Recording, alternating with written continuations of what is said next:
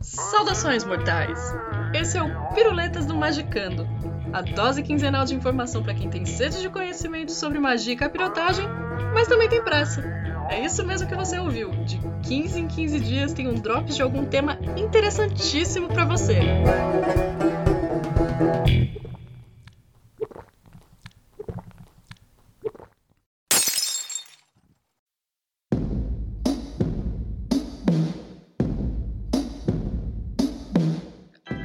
Olá, eu sou a Nanda Mida e hoje no Piruletas a gente vai falar sobre o que é o Ori.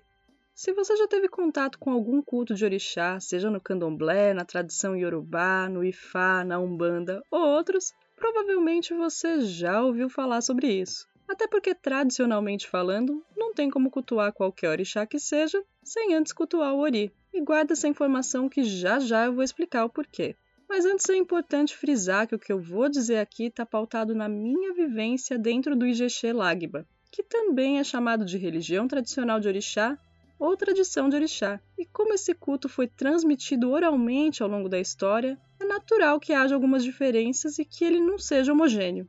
Que no meio desse processo tenham acontecido apagamentos, adaptações e acréscimos. Então é normal que o jeito de cultuar o orixá seja diferente entre uma religião e outra, ou mesmo entre famílias da mesma religião. Por isso, as informações que eu vou falar aqui podem não ser as mesmas que você vai escutar em outro lugar, e tudo bem. O jeito que eu cultuo orixá na minha família de axé pode não ser o jeito que você cultua na sua. Embora existam regras e diretrizes que a gente tem que seguir, não há uma verdade absoluta. E deve existir respeito por todos os tipos de prática. E aqui eu não estou falando só sobre o culto de orixá, não, hein? E tendo dito tudo isso, outro ponto importante é que para falar sobre orixá e culto ao ori, a gente precisa primeiro falar sobre quem é o povo iorubá, porque foi entre eles que tudo começou. Hoje os iorubá ou iorubanos são dos maiores grupos étnicos da África Ocidental e representam 21% da população da Nigéria. Eles também já foram chamados de nagôs ou quetos, que inclusive são nomes de algumas nações do candomblé aqui no Brasil. O nome Nagô veio da época do tráfico de escravos e era usado para se referir aos negros que eram iorubá ou mesmo quem só falava e entendia o idioma. E o nome Queto porque os iorubá também habitavam o reino de Queto, que hoje em dia é o Benin. Hoje eles vivem no sudeste da Nigéria, do Benin e algumas regiões do Togo. E hoje em dia vários tipos de religião são praticadas pelos iorubá, inclusive religiões cristãs e até o islamismo mas foi entre esse povo que surgiu o culto às divindades que a gente conhece por orixás. Esses deuses representam as forças da natureza e outros conceitos um pouco mais abstratos que a gente não vai se aprofundar agora. De acordo com a cosmovisão iorubá, eles foram enviados por Olodumare, o ser supremo, para ajudar a criar o mundo e cuidar da manutenção dele. Dessa forma, Exu é o orixá mensageiro e guardião, Xangô é o trovão e a justiça, e assim por diante. Mas existe um orixá diferente de todos os outros, que é o Ori. E essa diferença se dá basicamente porque o Ori representa o divino em cada um de nós. Enquanto os outros orixás são personificações de forças externas a nós, o Ori representa a nossa existência individual e que também é divina.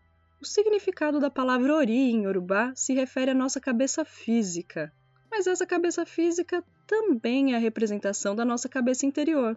Digamos que Ori seja a sua cabeça metafísica e que a representação física dela seja a sua cabeça mesmo, literalmente falando. E por isso ele é considerado o orixá particular que cada um tem.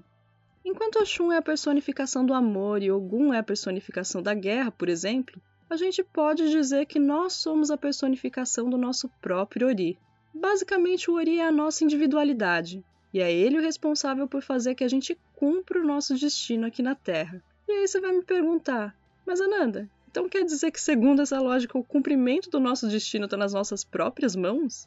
Na verdade, partindo desse pressuposto, eu não diria que está nas mãos, mas talvez na nossa própria cabeça. Mas eu vou explicar isso melhor. Para os Yorubá, quando seu propósito foi determinado por Orum Milaifá, que é o orixá do destino, antes de você vir para esse mundo, o seu Ori já estava lá como testemunha. Então a gente pode dizer que o Ori conhece o seu destino desde o começo e ele sabe onde você deve chegar. Mas só se você ajudar ele a te ajudar, né? Por isso que para a tradição de orixá, cultuar a própria cabeça é fundamental. Inclusive, o Ori deve ser lembrado e cultuado antes de qualquer força e qualquer outro deus ou deusa, que foi o que eu disse lá no começo. A lógica é simples.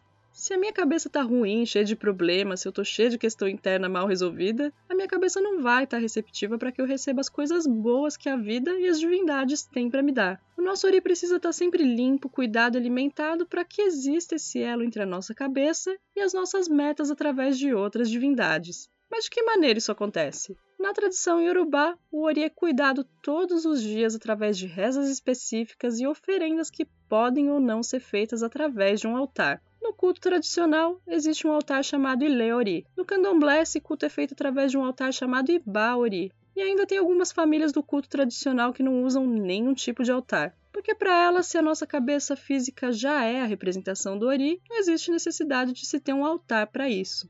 Lembrando que essas são só maneiras diferentes de culto e nenhuma delas está errada. Existe também o ritual periódico, que aqui no Brasil é muito conhecido como Bori, que é uma prática um pouco mais elaborada que o culto diário, onde a nossa cabeça é louvada e nutrida. Esse ritual é feito tanto na tradição de orixá quanto no candomblé, mas também de maneiras diferentes. Mas o culto ori não se limita apenas em fazer rituais e dar oferendas para a própria cabeça.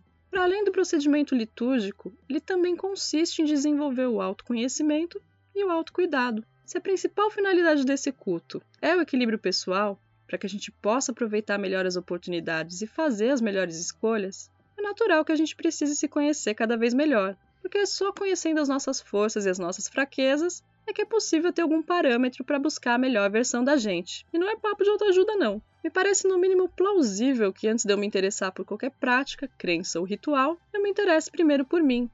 É o autoconhecimento que vai me dar ferramentas para avaliar o que é melhor para mim mesma. E é por isso que, para a tradição iorubá, o culto ao ori deve ser lembrado antes mesmo de qualquer prática, no mais, ninguém tem nada a perder estando num processo de melhoria contínua e de constante fortalecimento individual. E é claro que esse não é um procedimento simples. Na verdade, é preciso muita força de vontade e disciplina para enfrentar a si mesmo, reconhecer as falhas e se aprimorar. Ninguém nasce sabendo fazer isso, e provavelmente essa é uma busca que nunca acaba. Mas quando a gente se conhece e se propõe a melhorar, a gente chama para si a responsabilidade sobre o cumprimento do nosso próprio destino seja ele qual for. Estar em dia com o culto ao Ori também não garante que só coisas boas vão acontecer, mas com certeza você vai ter muito mais subsídios para enfrentar a sua jornada da melhor forma possível. E assim receber a força vital, que é o axé. Obrigada por ouvir até aqui, espero que você tenha gostado. Qualquer dúvida, crítica ou sugestão você pode fazer aqui embaixo desse episódio. Um beijo, se cuida e a gente se vê por aí.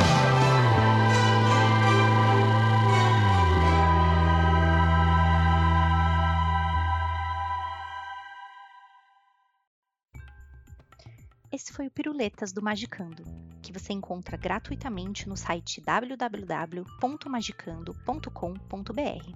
Esse projeto só é possível graças aos apoiadores.